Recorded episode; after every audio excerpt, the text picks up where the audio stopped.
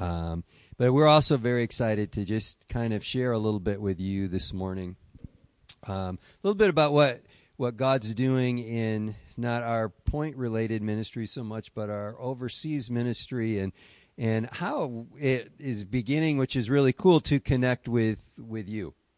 Um, Matt uh, called me a couple months ago now, maybe six weeks ago, and um, said that you guys had just had on your heart some generosity, and and you just wanted to sow into another man's field somewhere, um, and you've done that. Um, and so we're here to share a little bit of our heart, but we're also here to share some of the specifics of what God did with your generosity and what He's going to begin to do with your generosity. Um, I'm always reminded of the the great Sunday school story of the boy with the loaves and the fishes. Um, I mean, it would have been really easy to say, you know what, I don't. I, the world's too big, the need is too great. I got what I got, so I'm going to run behind the rock and you know eat my lunch. Um, I mean, I, I, really honestly think sometimes I think we read the Bible and we and we we sort of don't connect into the the real life situation. I mean, this is a little kid, you know. Um, I think he might have thought maybe I should run behind the rock and just eat my lunch instead of give it. Um, but he gave it. He's like, you know what? This is what I got, and I'm going to give it. And of course, you know the story. God does an amazing thing, and and we, I really feel like what you are going to see out of your gift, and we'll explain it in a little bit, is is really a miracle of the loaves and fishes. You're going to be amazed at what your generosity um, on behalf of, of others has done. So, but I'm going to keep you hanging for a little bit before I give you those details. Uh, my beautiful wife, Danette, will be up here. She was busy um, writing in her notebook on the drive. Okay, so the worship music is blaring, and all of a sudden, out comes the notebook, and she's scribbling in her notebook, which means put the pressure on her. She has a word of the Lord for you.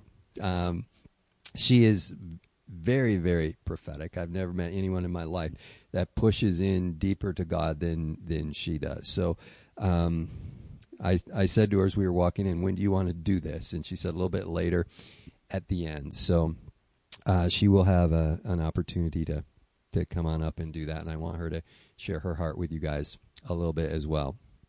Um, she's also my timekeeper because sometimes she will give me that look of "Get it going, Jeff," or "Shut it down, Jeff." Uh,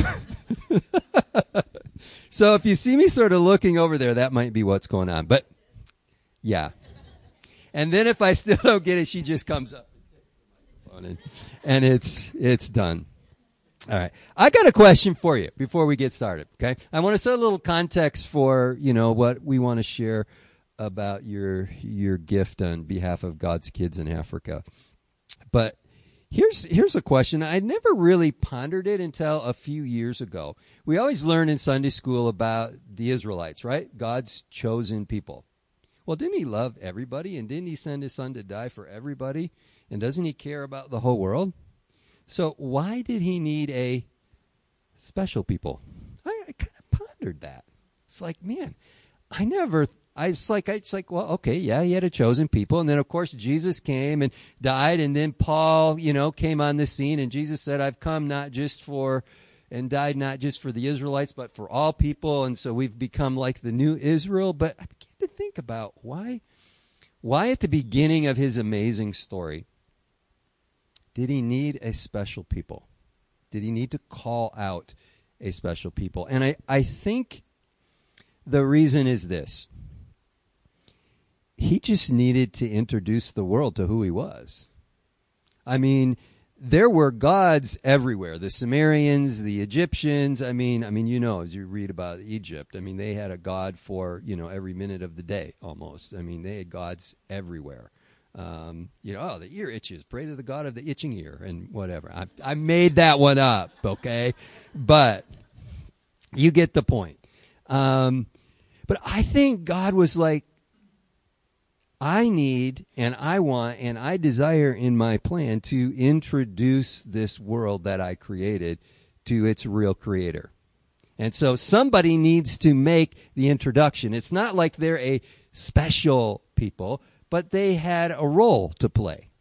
And that is to introduce the world to Yahweh, the one true God. And so I think as he called the Israelites into this mission, he was very specific. And if you read, you know, after the Exodus, you get into Leviticus and Deuteronomy and all of those things. I mean, you get the law, and it's where he's laying out all of these things because it's important to him for the world to understand who he really is. And, and then, of course, Jesus comes on the scene as the, as the story unfolds and fills out the picture. Okay? It's not that the law is done, it's just that the the law now has given way to what Christ has done because it's impossible to keep the law. And God knew that from the very beginning. But the law created a standard, okay, that we are to strive for. And then Jesus has come to set us free of the grips of that law out of grace. Okay. So I want to be clear as I'm as I'm sharing here what God did is free. The gift of His Son is free. The gift of grace is free. We don't have to earn salvation. We don't have to earn His love. We don't have to do anything. There's nothing, you've heard this phrase a lot. There's nothing you can do that makes God love you more. There's nothing you can do that makes God love you less. He loves you because He loves you, because He loves you, because He loves you. And by faith, if you reach out to Him, He comes in and He gives you salvation. So I want to be very clear with that foundation. But it doesn't end there because there is a world in need. There is a community in need. There are neighbors in need that need to be introduced to the one true God. They need to see it. Okay? God gave two commandments love the Lord your God with all your heart, with all your soul, with all your mind, and love your neighbor likewise. Okay? So here's the one phrase because most of the time, when, when speakers get up and speak, if you're like me, you don't remember anything in about a week. Okay? So you got to always come up with a tagline. Okay? This is my tagline God has called us to love, and love looks like something. Okay? God has called us to love, and love looks like something. I want to fill this out just for a couple of minutes here. Turn to Luke chapter 4 you've this is a very very famous scripture. If you're in missions like we are i mean you always have to quote this because this is like jesus's mission statement. He just he just came out of the wilderness and he's beginning to move into his ministry. And this is kind of like he's getting up in a meeting just like this in his hometown and he's introducing himself and what he's about to his hometown and really to the world at the time. And the context of it, you need to remember the people living in Nazareth, the people living in Jerusalem, the people living in Israel, all right? Hope was in very short supply. They were oppressed people. They were oppressed by the Romans. They were mired in poverty. They, they were just pushed down, pressed down, and beaten. And there, it seemed like that's the way life has always been, and that's the way life will always be. That's, that's the context of what they're sitting in a meeting just like this. Monday through, because it was Sabbath on Saturday, Monday through, or Sunday through Friday, all right, life was really, really hard. And it was a struggle minute by minute, moment by moment to get through. Okay? And that's, that's the context. And then Jesus gets up and he reads these words in Luke chapter 4 verse, I'm going to start with verse 18. It's also in Isaiah 61. This has been prophesied in Isaiah, and now it's being fulfilled in, in Jesus. And he says this The Spirit of the Lord is on me. Okay? On me. He is in you for you. The Spirit of the Lord is in you for you. When he comes on you, it's for others. That's not my phrase. That's Bill Johnson's from Bethel's phrase. So I can't take credit for that. But, but it's true. We have him in us. But when we really feel him come upon us, it's usually because there's something he would like us to do, okay, to bring him forward.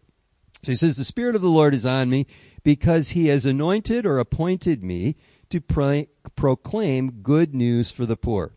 He has sent me to proclaim freedom for the prisoners and recovery of sight for the blind, to set the oppressed free, to proclaim the year of the Lord's favor. In other words, he's saying, I have come to set you free of everything.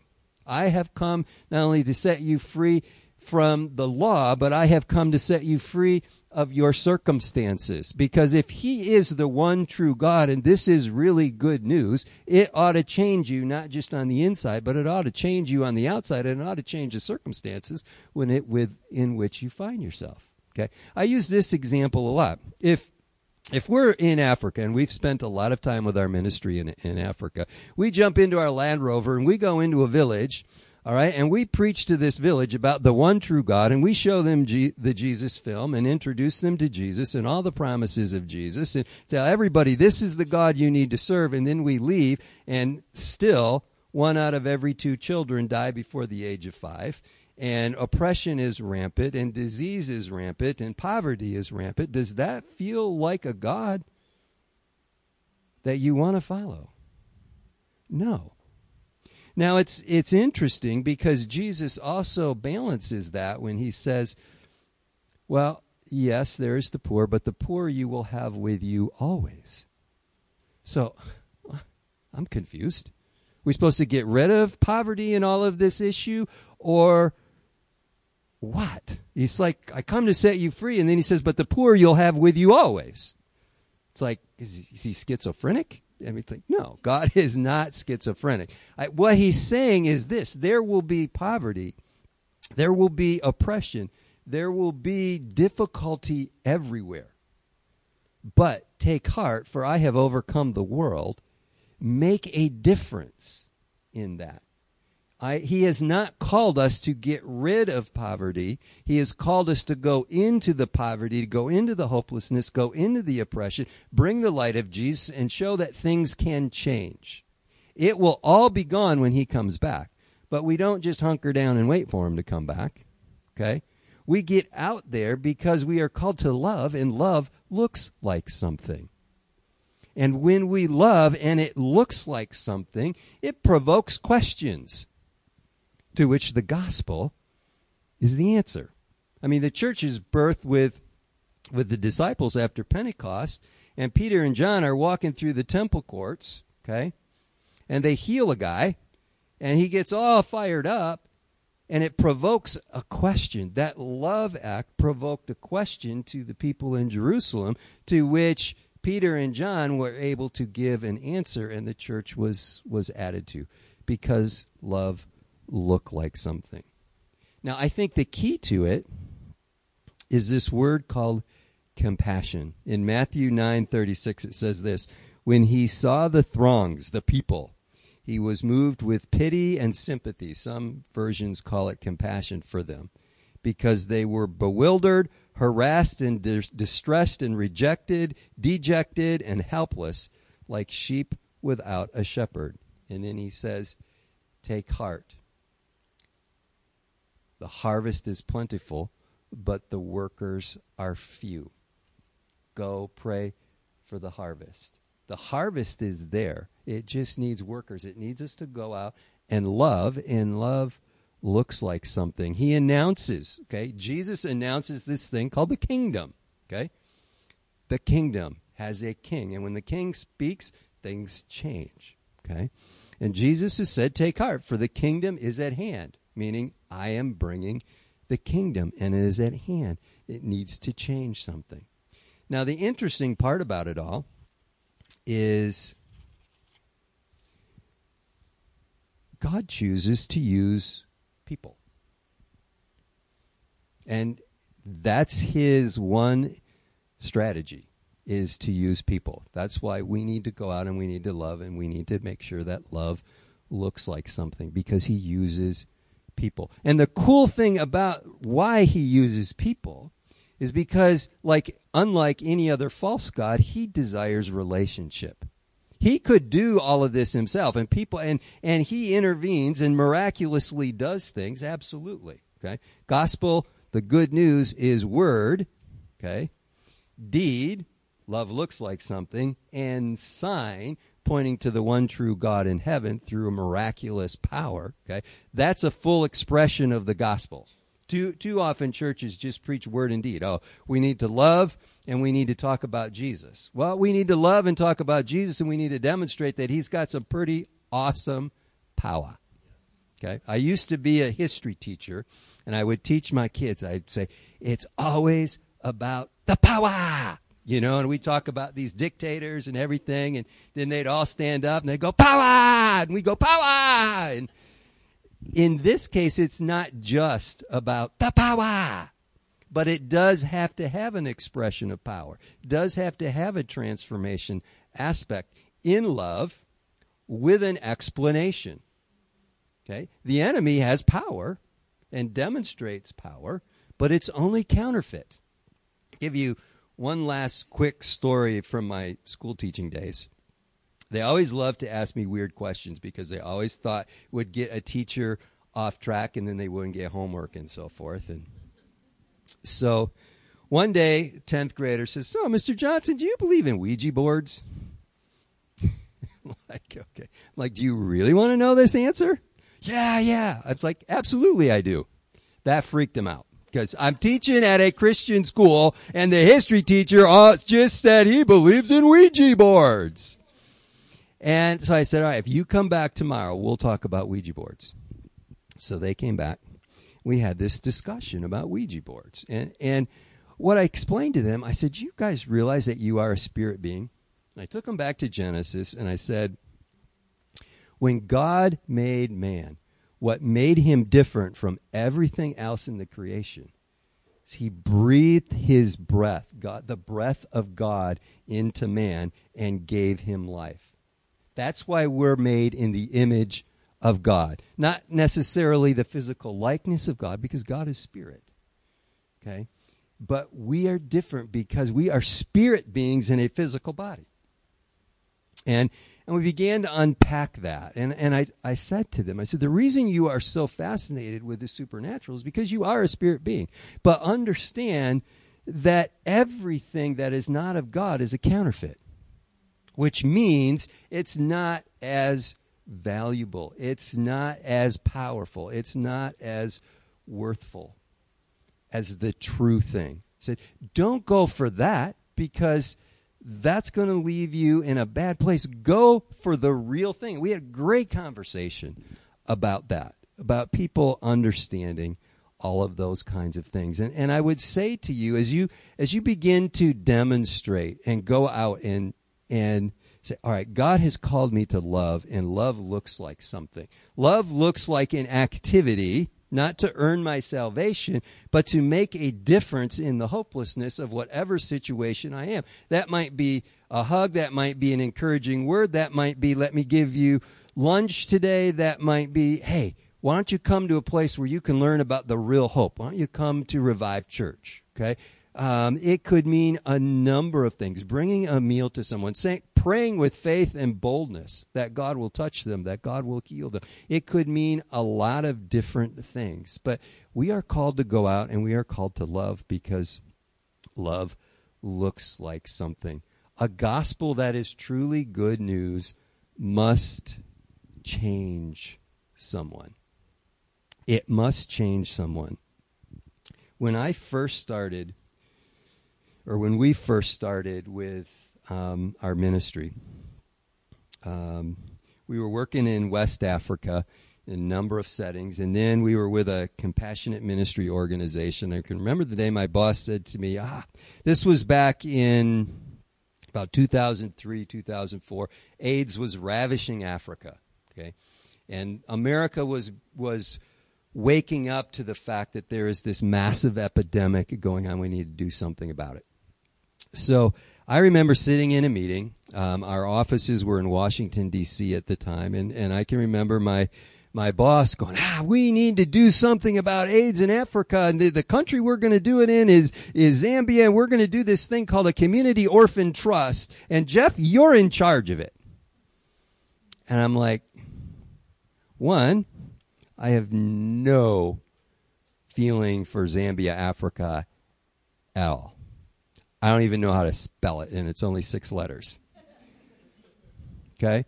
Um, and two, I said to her, what's a community orphan trust? And she says, well, I don't know, but when you make it, I'll tell you when I see it. I'm like, thank you for that clarity. I appreciate that. So I get on a plane to go to Zambia, Africa. Um, and I spent, I mean, the flight with layovers and everything were about, was about 25 hours. I spent 25 hours figuring out how that would be my one and only trip to Zambia, Africa. I mean, seriously, I did. I was like Jonah going to Nineveh, all right, trying to figure out how to get out of this. Okay. And I, but after 25 hours, if you put some heavy thought into something, you can come up with a pretty creative strategy of it for anything. Okay. And so I had a pretty decent strategy. And then the very first morning after we got there, we did a prayer walk through the local hospital and we went through the AIDS ward and we prayed for some of the patients and it was a powerful moment and and I walked out of the hospital and I saw this young lady sitting on the steps kind of weeping. So I sat down, I started to chat with her and she told me a story. I knew the logistics of the story. I've heard these kinds of stories many times before. She was given away um, at age 14 to be married to a man in the village just because the family was poor and they wanted the bride price that they could get for giving their daughter in marriage. So she was she was given away to a man. He soon after, about three four years after, um, died of AIDS. Left her with two small children, as is the case in in that culture the female owns nothing. The female really is property of the male. So the man's family came and took everything the, the little shack, the pots, the pans, the blankets, everything. Left her with these two young kids. She had no, nothing, nowhere to go. So she ended up in the capital city. And she ended up doing the only thing she had left to do, and that's to sell her body. And she was at the local clinic. She had just gotten the diagnosis that she too had AIDS. And she was telling me this whole story. And I, I understood the realities of AIDS in Africa. Then she said this to me. She looked at me and she said, Sir, you need to know that I love Jesus. And I know what I'm doing is wrong. I know that I am sinning. And I pray every day that Jesus will forgive me. And she looked at me and she said, But tell me, what was I to do?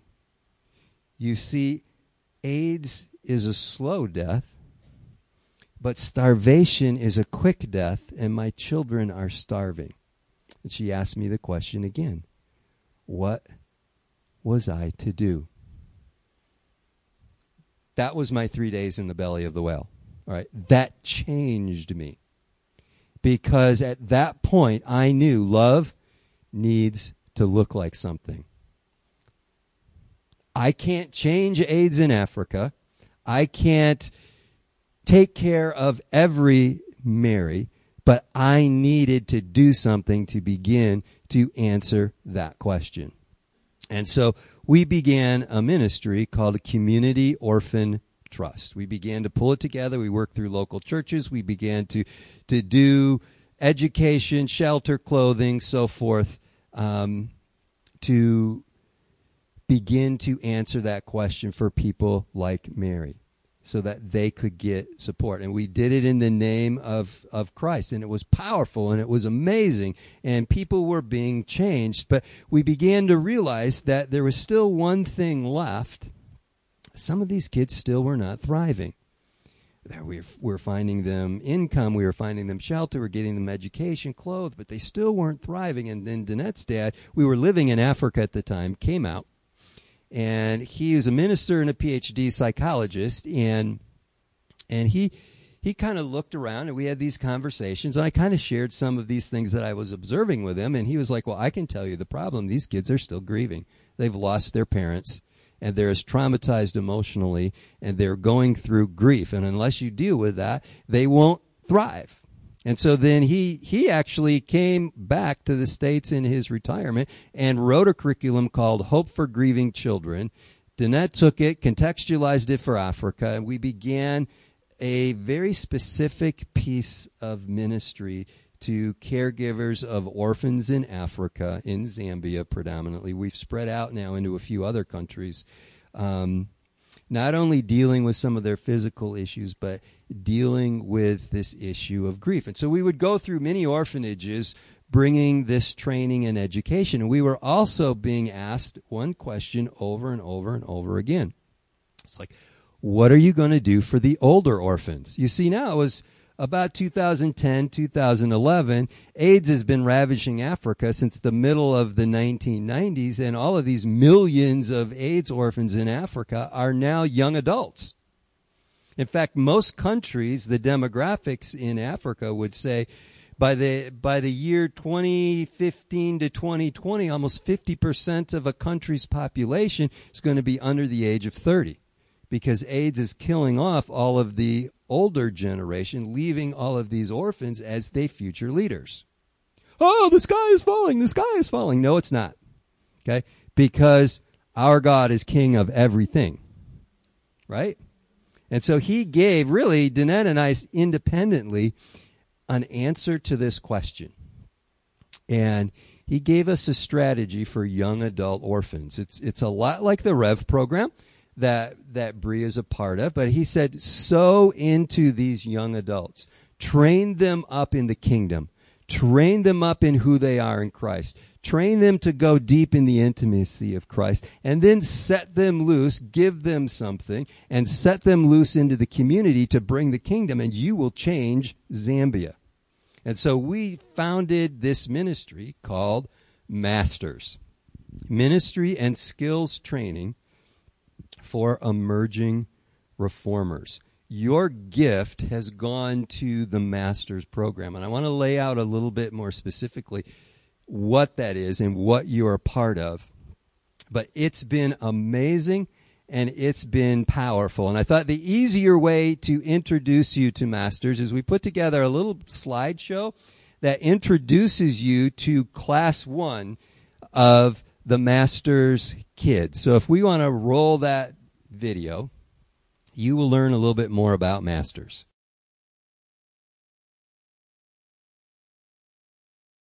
Communities. What what the program is is basically we take these kids. They are all orphans for six months, small group. Okay, Jesus Jesus took eleven basically, not twelve, eleven, and he changed the world with them. So we're not we're not after classes of a hundred. We're, we're after small groups of kids that we can really pour into. So they sit with us and our staff for, for five to six months every day. Intimacy through worship and prayer, teaching in the word, equipping in every way, as well as vocationally. And then we give them a small business grant to start their own small businesses um, out into the community. And we turn them loose to make a difference in their communities. One one of the the young gals there, her name was Sofwa.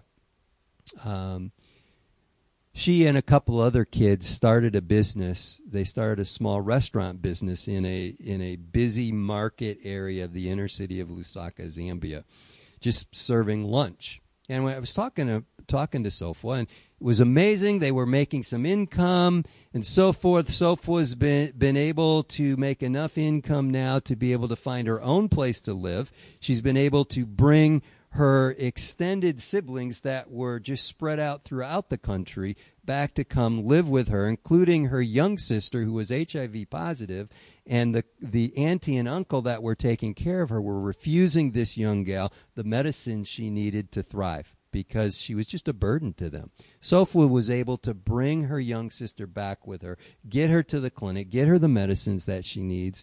I mean, bringing and restoring this family back together. But what I really love about the story is I was talking to Sophia about her restaurant that a couple of the other of these masters' kids um, were a part of, and and she would say, you know what, there are other restaurants um, in this market, but everybody comes to us because they know that we give them more than lunch. And they come to us for prayer and they come for, to us for encouragement and they come to us for ministry. And, and she just said off the cuff, she said, and they kind of renamed our restaurant. They had named it Master's Best. He said, but the, the communities renamed our restaurant. They call it God's Kitchen. Just think about that for a minute. God's kitchen, where there's hope being sown, where there are salvations happening, where people are getting healed, where people are getting free, where people are being delivered. Has poverty gone away in that compound? No. Will it go away in that compound? Probably not till Jesus comes back. But is the light of Jesus strong in that place? It absolutely is. There is a young man named Gibson, and then I'm going to have Danette come on up and finish. Gibson graduated in December um, in master's year three. Gibson was a young man who is an orphan. He has he has a mother but no father. In in Africa, you're considered an orphan if you lose one or both parents because losing a parent creates incredible vulnerability. He was into every bad thing possible alcohol, drugs, running around, and everything. I mean, he was, as we would say in this world, messed up. But he came into Masters. God got a hold of him. Totally changed his lifestyle around. His his mother and extended family are so amazed at the change in Gibson. He has led his entire family to Christ because of the change that they saw in him. So he's ready for his moment to be released into the community to bring the kingdom that is in him now out to others. Okay? The Spirit is in him, and now the Spirit is on him for others because love needs to look like something. Okay? But sometimes for love to look like something, it takes a little bit of money. Okay? Your gift is going to support Gibson's income generating business. You're into chickens now, so congratulations, you're in the chicken business. All right? Your gift is going to is going to buy 30 chickens for Gibson. And you will be amazed at what Gibson is going to do with those 30 chickens because you know what when even when you're in poverty you have to eat, right? He will he will raise those chickens and in six weeks you can raise those chickens and you can sell them they're broiler chickens okay? So they're to eat not to lay eggs. Everybody eats chicken in they're like french fries to america chicken is to africans everybody eats chicken so he will sell those chickens. He will turn those around. He will take some of the income from selling those chickens to buy the next round of chickens, but he'll make a profit on this as well. And and what we're going to endeavor to do with with Matt and Sarah is to make sure that you know and you continue to see the kingdom difference because it's not about chickens. God loves to use chickens to save the world. Okay? And to make a testimony. So we're going to share with you um, the story of Gibson. Okay? And you're going to follow Gibson with us as he has graduated from masters, as he moves into the compounds of Lusaka. He starts his chicken business, but he's not just doing chickens because we've trained him up. We've sent him out to do discipleship and evangelism. We've put everything in him. Okay? So he knows he is a son of the king of everything, which means he can pull on the inheritance of his father. All right? And he will, I guarantee you, he will provoke questions to which the gospel is the answer. And your loaves and fishes, if you will, you are going to see how God is going to multiply that. Uh, we are convinced of that. We are excited about it. Um, we have been pushing. You need to know this year, um, it's been a stress. It's been a burden for us. We've we've graduated twelve kids this year. 12 kids and we've been trying we've got them through school but we've been trying to get the resources to take this next step and get them placed in the marketplace and we it's been a struggle so i want to say thank you for your generosity for gibson to help us get him out into the community get him launched and get him going because that gift is going to make a huge huge difference. And we're really excited to be able to share that with you, what you have going on here. I, I, I got a lot to say, but I think Danette's got some things too. But The Spirit of the Lord is here. Okay? This, uh, Matt was sharing a little bit about the fact that when he began this church, he was really holding on to Isaiah 61. And it was interesting. We hadn't talked, and, you know, I had really pulled that same scripture. I felt like that, that Christ was putting a standard in the ground and saying, I'm sticking my head out of the ground and I'm making a pretty bold statement because there is there is need for the love and the power of Christ in this place. That's what he was saying to the people of Nazareth. That's what he was announcing. And I believe that's what this church is announcing. That, you know what? We see the need. We see the heartache. We see the struggle. We see the oppression and we're going to make a difference. We're going to give to somebody else, even in the midst of our own field. We're going to plow into some and sow into somebody else's field as well. And I guarantee you, I'm telling you, there is going to be witness. There is going to be testimony. There is going to be miracle that's going to come out of this. That's not just going to help a young man in Africa. You will be touched by the help you give to a young man in Africa. But I am convinced, and I believe that's what it, why it laid on Matt's heart to approach me about this is that the story of Gibson and what you've said, you know what?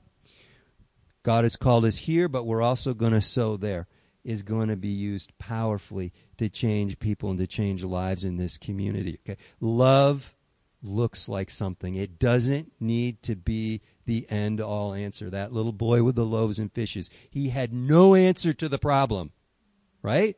Zero answer to the problem.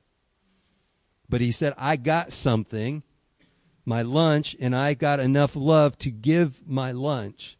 That's all that God is asking. He's not asking you to solve any problem in Hesperia. He's saying, Will you just give what you have? Because love looks like something. And if you do, watch what I'll do with that. Watch how I'm going to just explode on the scene. That's what this church, I believe, is for.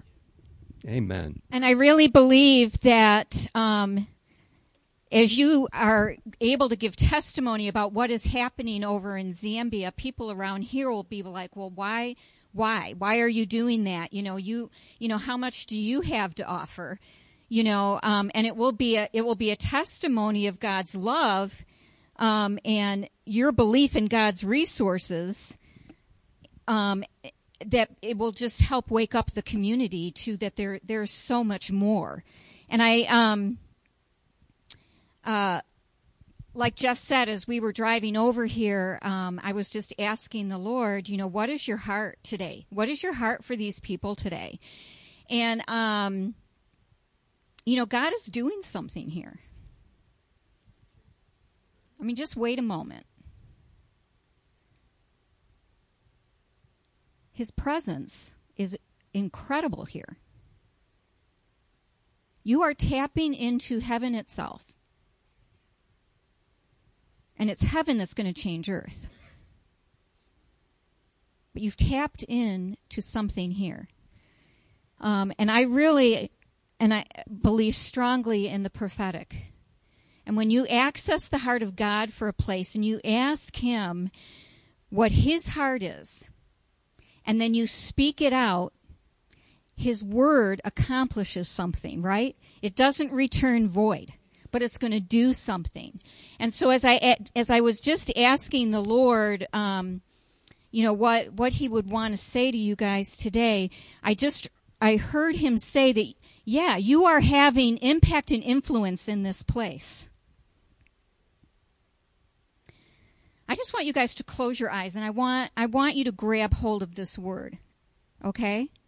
You yes, says the Lord, you are having impact and influence in this place. For it is I who position people in a place for purpose. It is I the Lord who position people in a place for purpose. And I positioned you here in this place for a purpose. I am setting you as forerunners